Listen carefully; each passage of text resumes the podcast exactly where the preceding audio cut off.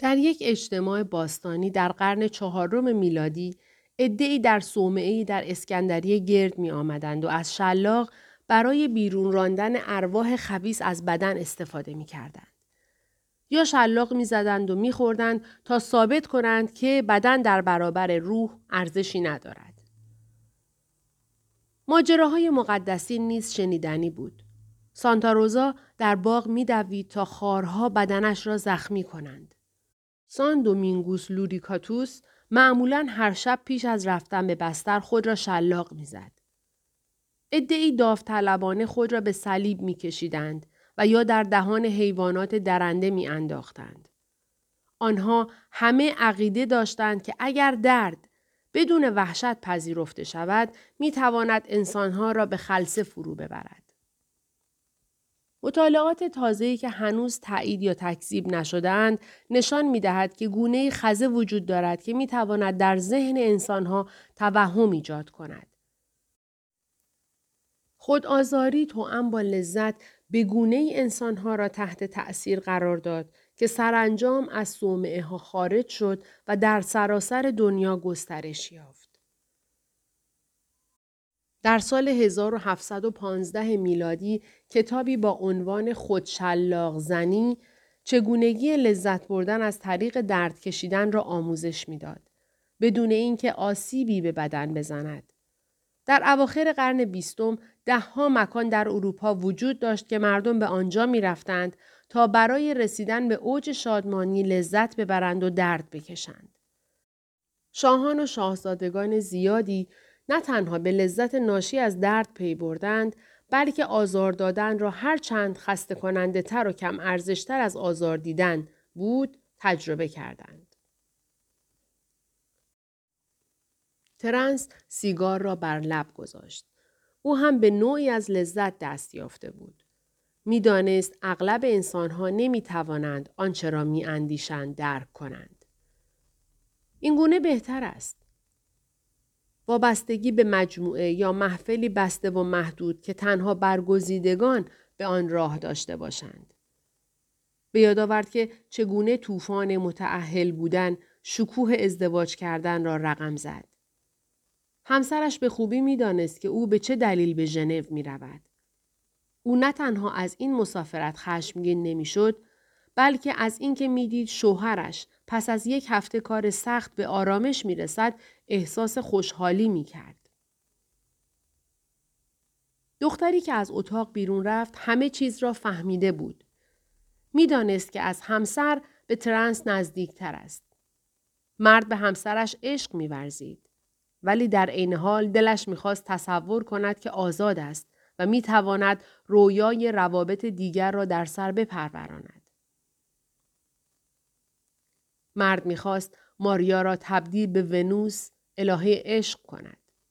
به بانویی که قادر باشد شکنجه و تحقیر شود. برای این کار حاضر بود حتی قلبش را برای ورود ماریا بگشاید. فصل چهل و دو از دفتر خاطرات ماریا همه چیز را هنگامی پذیرفتم که چیزی برای از دست دادن نداشتم. هنگامی خود را یافتم که دیگر کسی که هستم نبودم. وقتی حقارت و اطاعت کامل را شناختم که آزاد بودم. نمی‌دانم آیا بیمار هستم یا نه؟ آیا خواب بودم یا نه؟ آیا دچار توهم شده ام یا نه؟ آیا این پدیده تنها یک بار اتفاق می افتد یا نه؟ می‌دانم که بدون آن هم می توانم به زندگی ادامه بدهم. ولی دلم می خواهد آن را دوباره تجربه کنم و از آنچه رفتم فراتر بروم. نخست از درد می ترسیدم. ولی بعد متوجه شدم که آن هم مثل تحقیر شدید نیست. آیا ممکن است بدون داشتن احساس و میل کسی تا این حد لذت ببرد؟ انگار به خدا نزدیکتر شدم. آنچه را او درباره اون گفت به یاد دارم.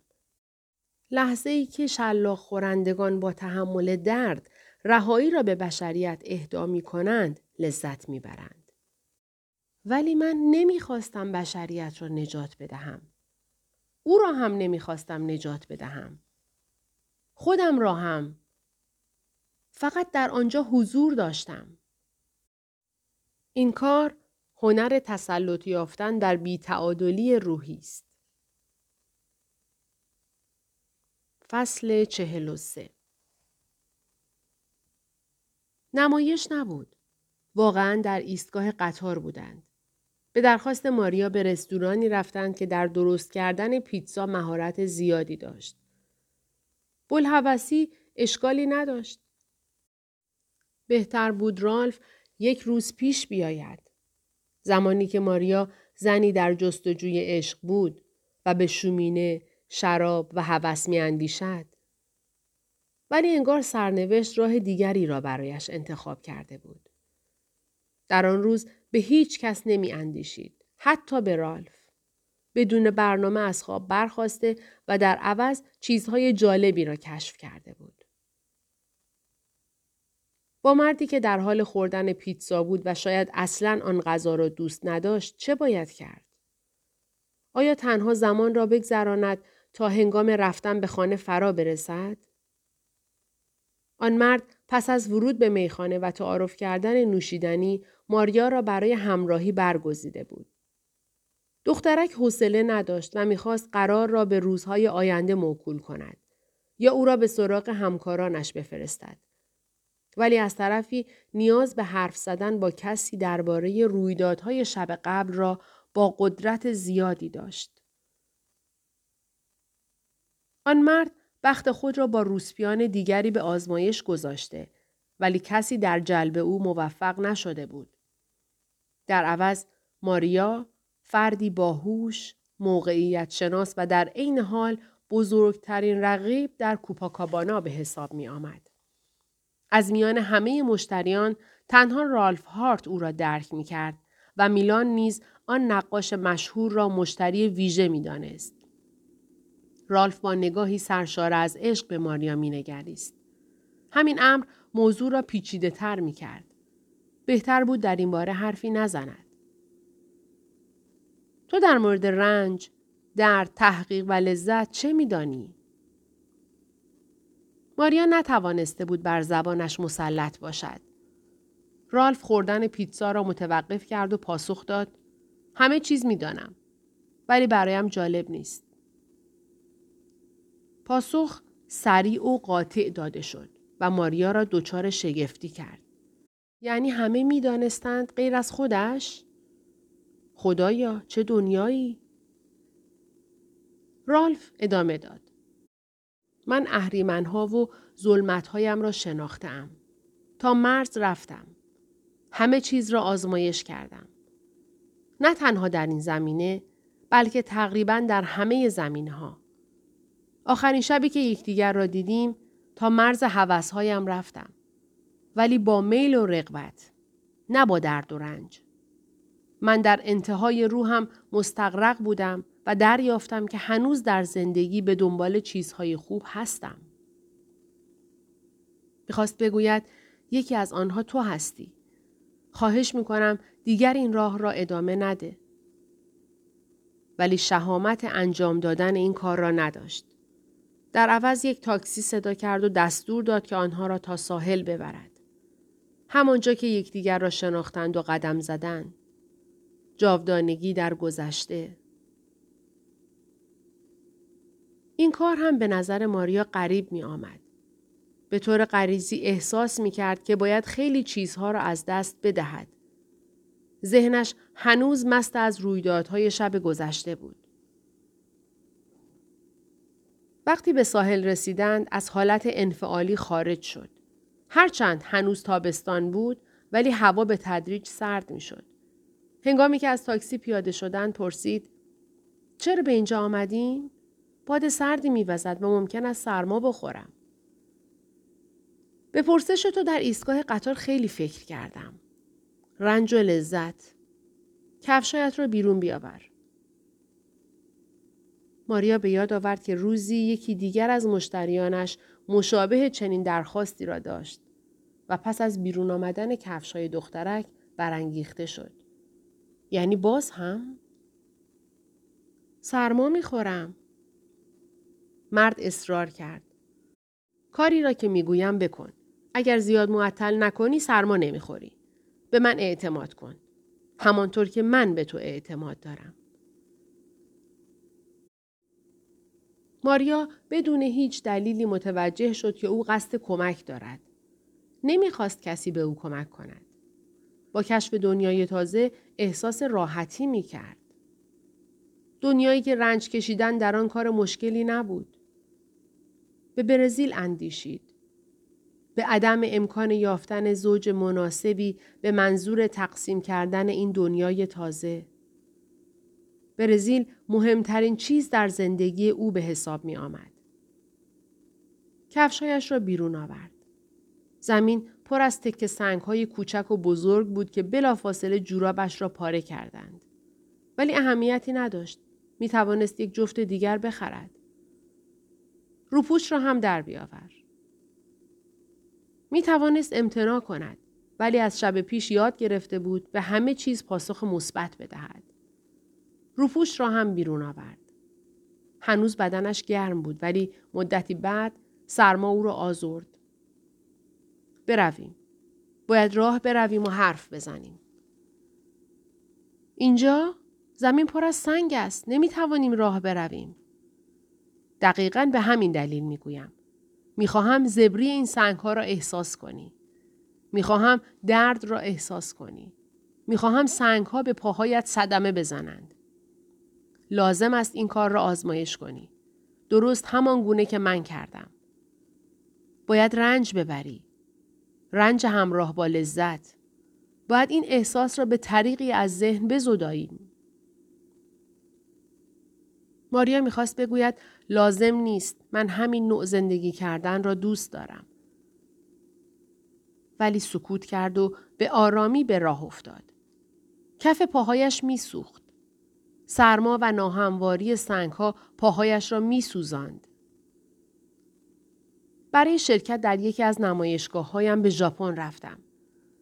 درست در لحظاتی که غرق در احساسی بودم که تو آن را درد، رنج، تحقیر و لذت و فراوان نامیدی، در آن دوران تصور می کردم راهی برای بازگشت ندارم. و هر بار بیشتر در آن غرق می شدم. دیگر چیزی در زندگی من جز مجازات کردن و مجازات شدن وجود نداشت. ما انسان هستیم. با گناه به دنیا می آییم. هنگامی که شادی تبدیل به احساسی تازه می شود می ترسیم و آنگاه که می خواهیم دیگران را مجازات کنیم می میریم. زیرا همواره احساس ناتوانی، بیعدالتی و بیچارگی می کنیم. پرداختن تاوان گناهان و مجازات کردن گناهکاران لذت فراوانی دارد. این همان احساسی است که تو می‌پرسی. ماریا راه می‌رفت. درد پاهایش، رنج سرما و توجه به حرفهای رالف او را می آزرد. ولی در این حال می کوشید موقعیت را درک کند. نشانه زخمها را روی مچ دستهایت دیدم. برای پوشاندن جای زخم علنگوهای زیادی به دست کرده بود. ولی نمی‌دانست که چشمان هنرمندی ماهر و جستجوگر همیشه همه چیز را می بیند. خب اگر آنچه در روزهای اخیر آزمایش کرده ای تو را هم به راهی تازه می کشاند من هرگز قدرت جلوگیری از تصمیم تو را ندارم. تنها می توانم بگویم که این چیزها هیچ ربطی به زندگی واقعی ندارند. چه راهی؟ درد و لذت. سادیسم و مازوخیسم. هر طور می‌خواهی از آن نام ببر. ولی اگر اطمینان داری که راه تو همین باید باشد بدان که مرا نیز رنج خواهی داد. احساسم را در هنگامی به یاد خواهم آورد که برای نخستین بار تو را در آن میخانه دیدم. گردش در راه سانتیاگو. نور تو.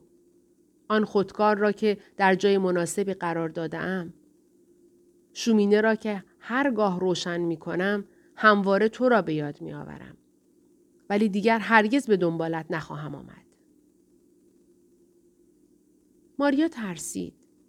اندیشید که هنگام عقب نشینی لحظه گفتن واقعیت و دست برداشتن از تظاهر به اینکه بیشتر از رالف می‌داند فرا رسیده است. آنچه را این روزها تجربه کرده ام یا به عبارت صحیحتر دیروز قبلا نمی شناختم. از این می ترسم که به حقارت برسم. حرف زدن به تدریج برایش مشکل تر می شد. دندانهایش از شدت سرما به هم می خورد و پاهایش درد گرفته بود. رالف انگار به حرفهای او توجه نمی کرد. در نمایشگاه هم در منطقه‌ای به نام کوماتر هیزم فروشی ظاهر شد. تابلوهایم را نپسندید. ولی آنچه را من می‌خواستم القا کنم به درستی فهمید. روز بعد در هتل به سراغم آمد و از من پرسید آیا احساس رضایت و شادی می کنم یا نه؟ اگر پاسخ مثبت می دادم مجبور بودم آنچه را دوست دارم ادامه بدهم.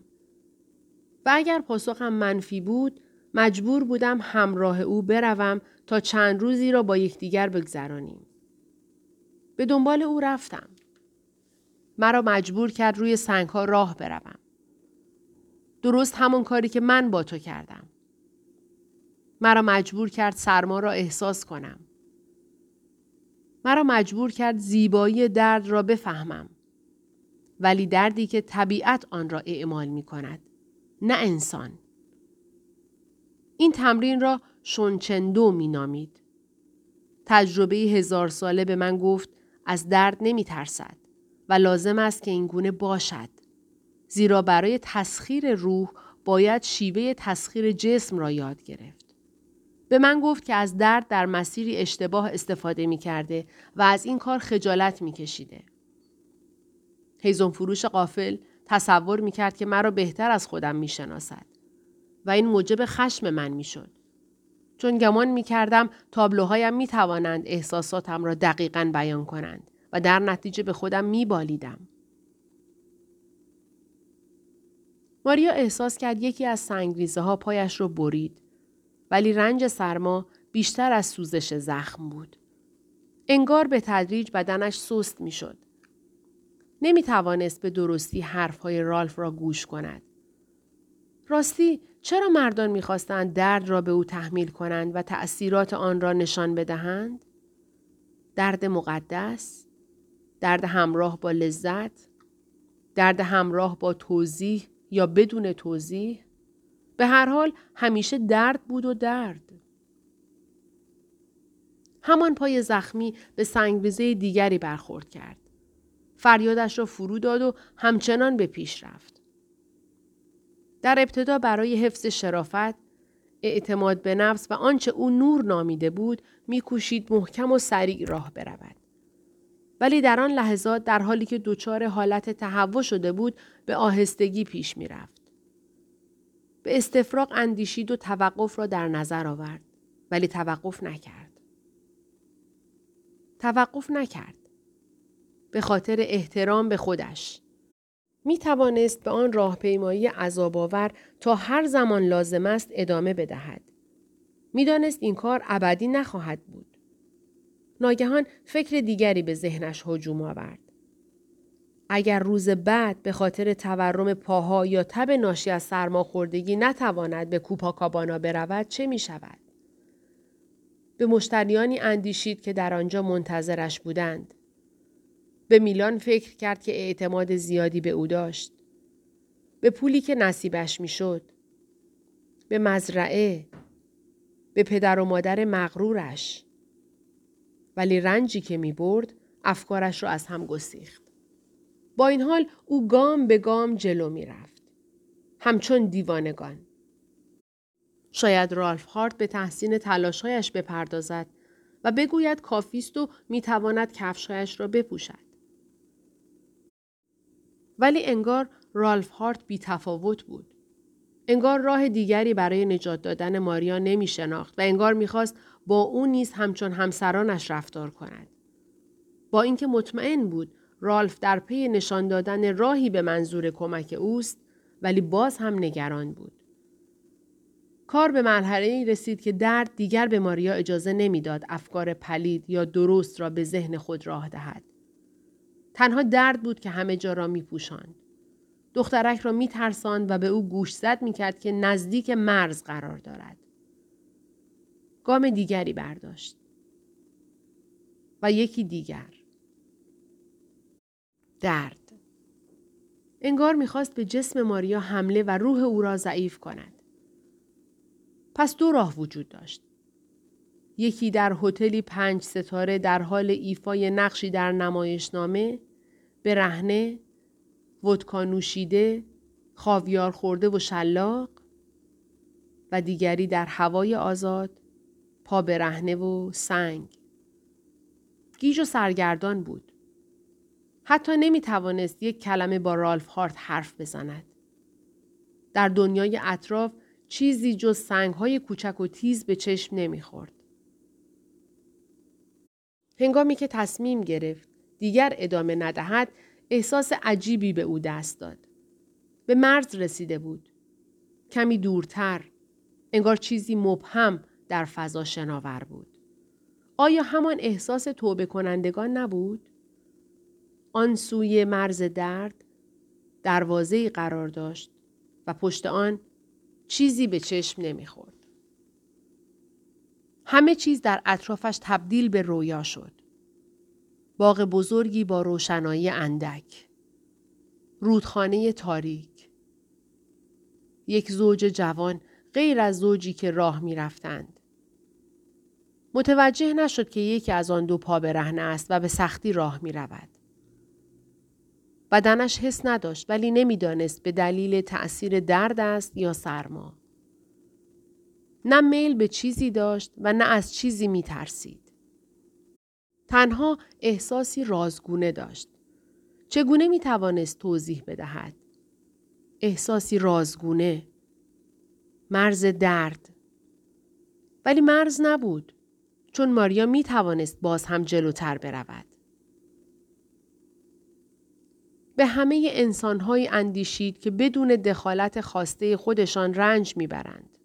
در حالی که خودش موجب رنج بردن جسم و روحش می‌شد. البته در آن لحظات این موضوع زیاد اهمیت نداشت. مرزهای جسمی را در نور دیده و دیگر چیزی در برابرش نمانده بود. غیر از جان، نور و نوعی خلا که روزی کسی آن را بهشت نامیده بود. بعضی از رنجها هنگامی به فراموشی سپرده می شوند که انسان بتواند درد را تحمل کند. آخرین چیزی که به یاد آورد رالف بود. دیگر نمی ترسید. خوشحال به نظر می رسید. پیروز شده بود. رالف او را در آغوش داشت. ژاکتش را روی شانه های او انداخته بود و پیش می رفت. احتمالا سرمای زیادی حکم فرمایی می کرد ولی اهمیتی نداشت.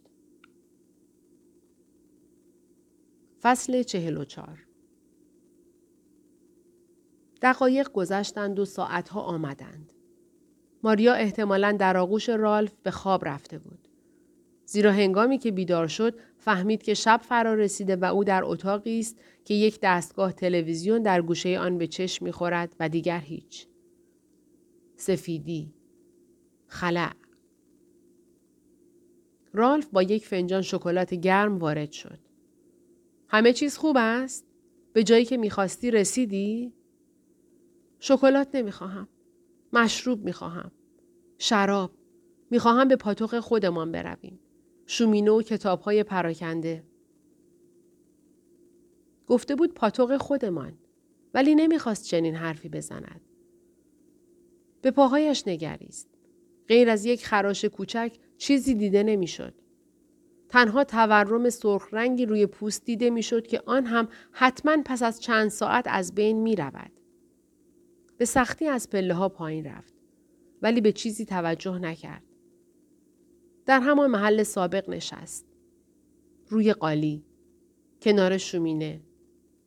احساس خوشی داشت. انگار پاتوق خودش بود. هیزون فروش به من گفت که وقتی نوعی حرکت فیزیکی انجام می گیرد و همه چیز از جسم خواسته می شود، ذهن دارای نیروی روحانی غریبی می شود که با نور ارتباط مستقیم دارد. همان نوری که در تو دیدم. چه احساسی داشتی؟ احساس اینکه درد دوست زن است. این یعنی خط. احساس اینکه درد مرزی دارد. این یعنی رستگاری. فراموش نکن. ذهن ماریا هنوز آشفته بود. این نوع آرامش تو هم با آشفتگی را تجربه کرده بود. همان لحظه ای که مرزها را در نوردیده بود. رالف نوع دیگری از رنج را به ماریا نشان داده و با این کار لذتی غریب به او بخشیده بود.